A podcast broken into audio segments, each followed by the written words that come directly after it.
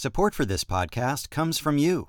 And Biogen, committed to transforming the treatment of neurological disease, Biogen is working to develop life changing therapies for people with multiple sclerosis, Alzheimer's disease, Parkinson's, ALS, and spinal muscular atrophy. Biogen.com slash science.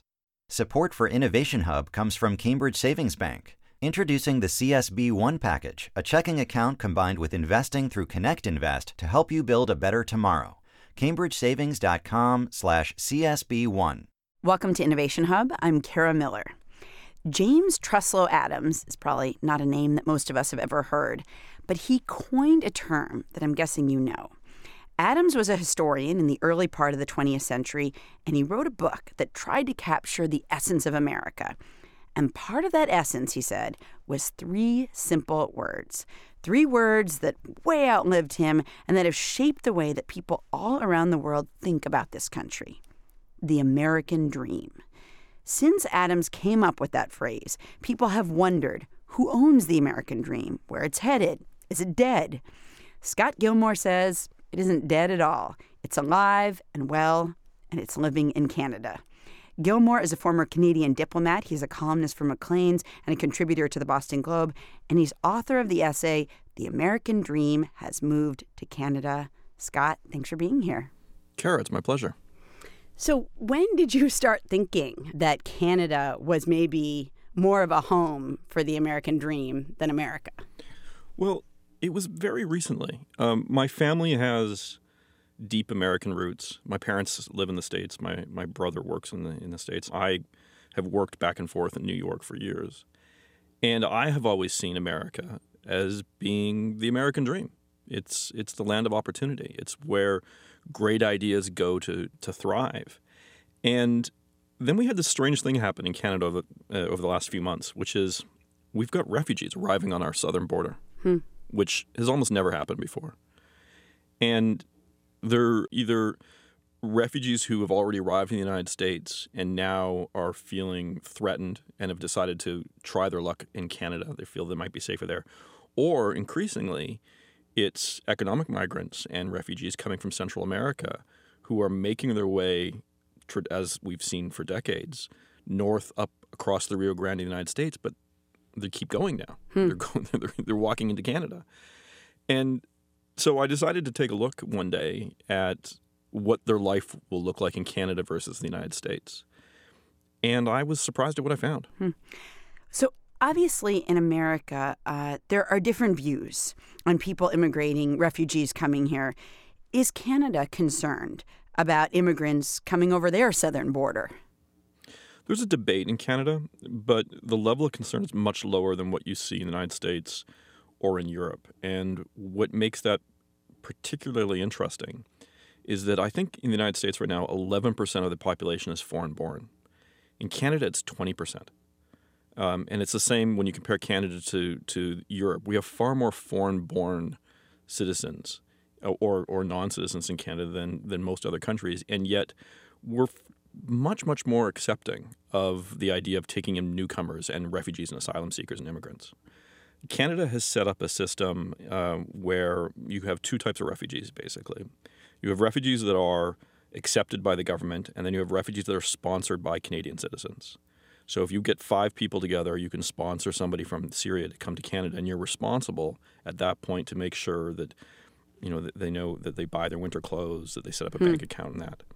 And what we found is that with the the refugees that are coming in under the government program, um, they're they're being looked after. The Canadian welfare system, to the extent that it that it's needed, is used, and they have a relatively difficult time as newcomers integrating.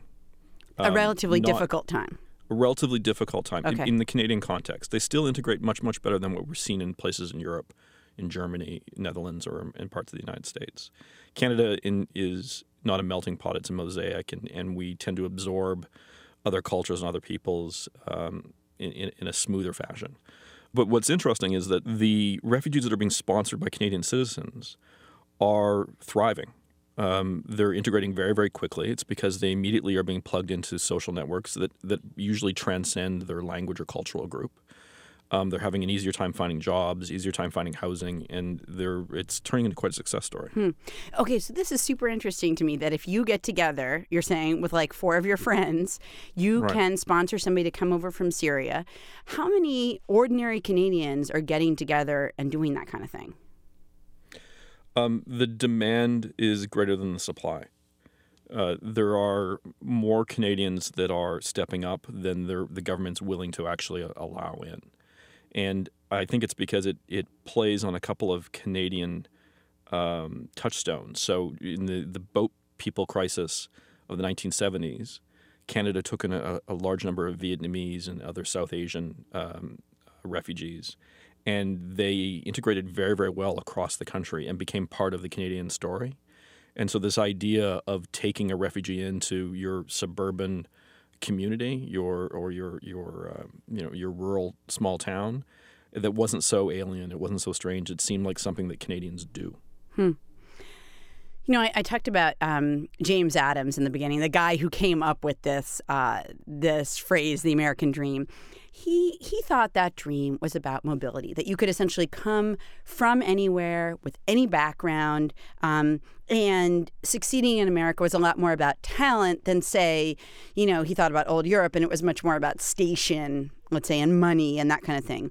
Um, how do you define the American dream, or or we could say the Canadian dream, but but like what the dream is uh, now in today's world for success and and inclusion, that the way that you know we think of the American dream.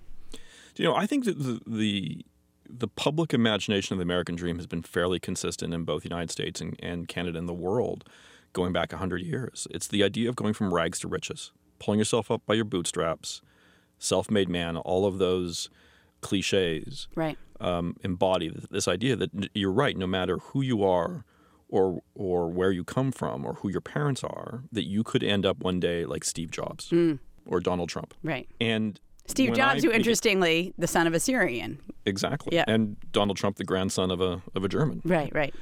When I began to see these refugees coming across the border, and I began to take a look at some of these numbers of you know what will their life be like in Canada versus the United States, I began to look at the idea of opportunity and social mobility, and I was stunned at what I found, which is that social mobility in the United States has declined, and more importantly, it's been surpassed by a lot of other countries in Europe and in Canada.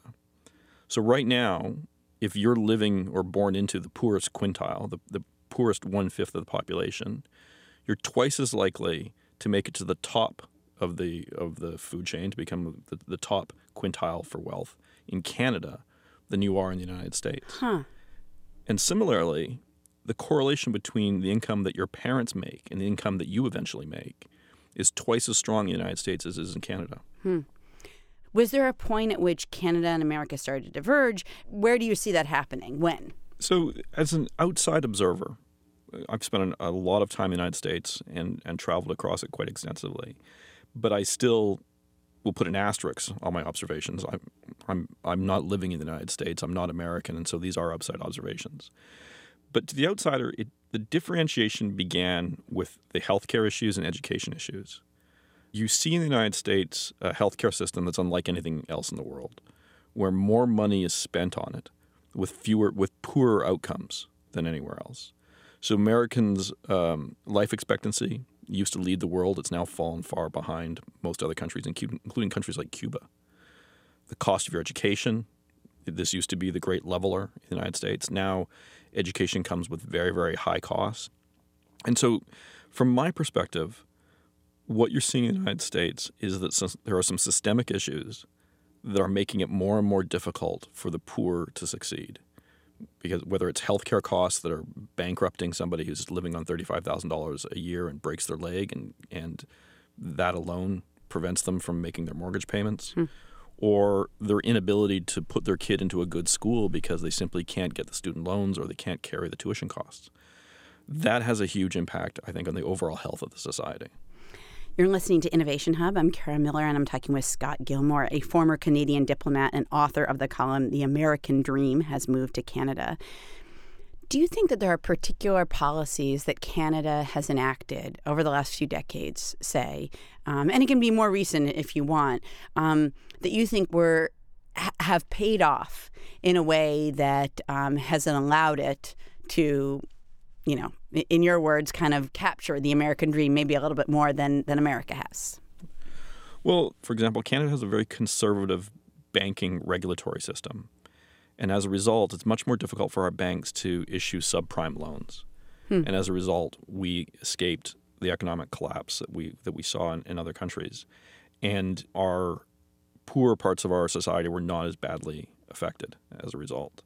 But I wouldn't give too much credit to Canadian policymakers uh, having some sort of special wisdom. I think a lot of the differences that we're seeing between Canada and the United States have to do with luck and have to do with geographic location. So Canada has one neighbor, the United States. It's a really good neighbor. As a result, we don't have to worry about our border defenses. Hmm. In fact, because we sit within you know the security zone of the United States, we can neglect our military entirely, which frees up billions and billions of dollars every hmm. year for for other um, causes and for the for the welfare system. So, uh, back for a minute to the issue of immigration that we were talking about before. Um, clearly, in the U.S., our policies around immigrants are changing, and that's still in flux. We don't fully know where it's headed. Um, but just thinking about economics here, uh, about creativity and invention. Do you think that Canada has been saying to refugees and immigrants who are more in the high skilled category, if you can't get a visa to come to the U.S., or if you just don't know where immigration policies are headed in the U.S., uh, come to Canada. Like their loss is our gain. You know, I have to confess, Canada always suffers from, I would argue, from a chronic sense of smugness on some things.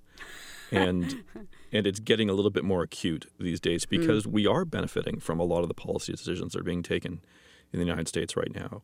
Um, we are seeing a movement of people, you know, like you like you suggested, well educated entrepreneurs, business travelers, possible immigrants who are looking at Canada now. Foreign students are now looking at Canadian universities much more enthusiastically than they have in the past.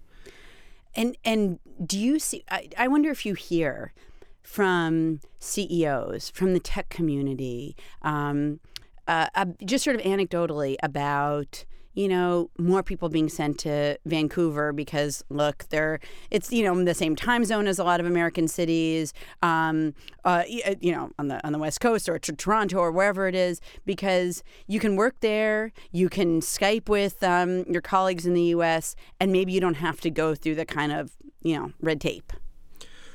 Absolutely. It's not just anecdotal. Uh, the, the, numbers back it up. Um, it's becoming part of the corporate strategy in Canada to take advantage of the proximity in the United States, our close economic integration, but at the same time, the ease of doing business here. So it's easier to fly into Canada.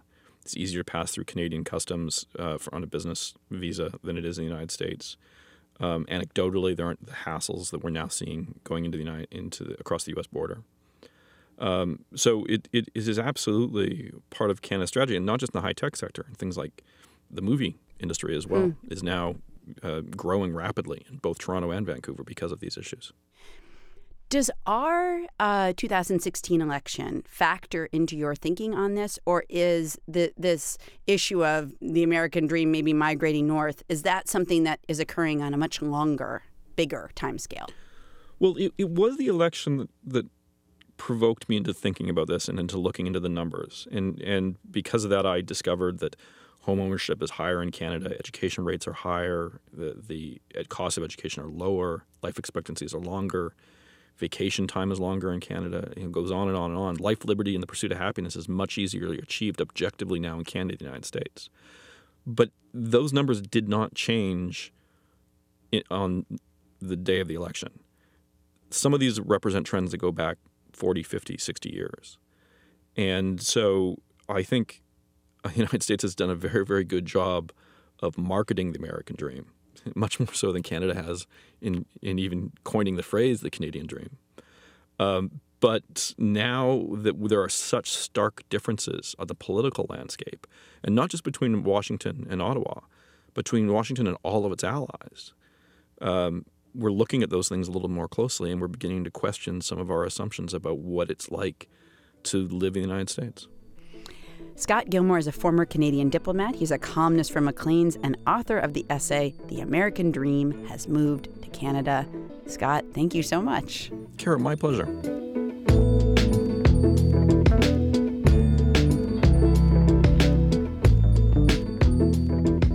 Scott mentioned some stats that may not make the US look so great up against Canada. One of the ones he talked about is lifespan. People in Canada live a little bit more than two years longer on average than people in the US. Another stat is about getting a college degree. 57% of young adults in Canada have gotten a college degree. In the US, the number is 14 percentage points lower, 43%. We've got Scott's article, The American Dream Has Moved to Canada, and more data pitting Canada against the US on our website, innovationhub.org.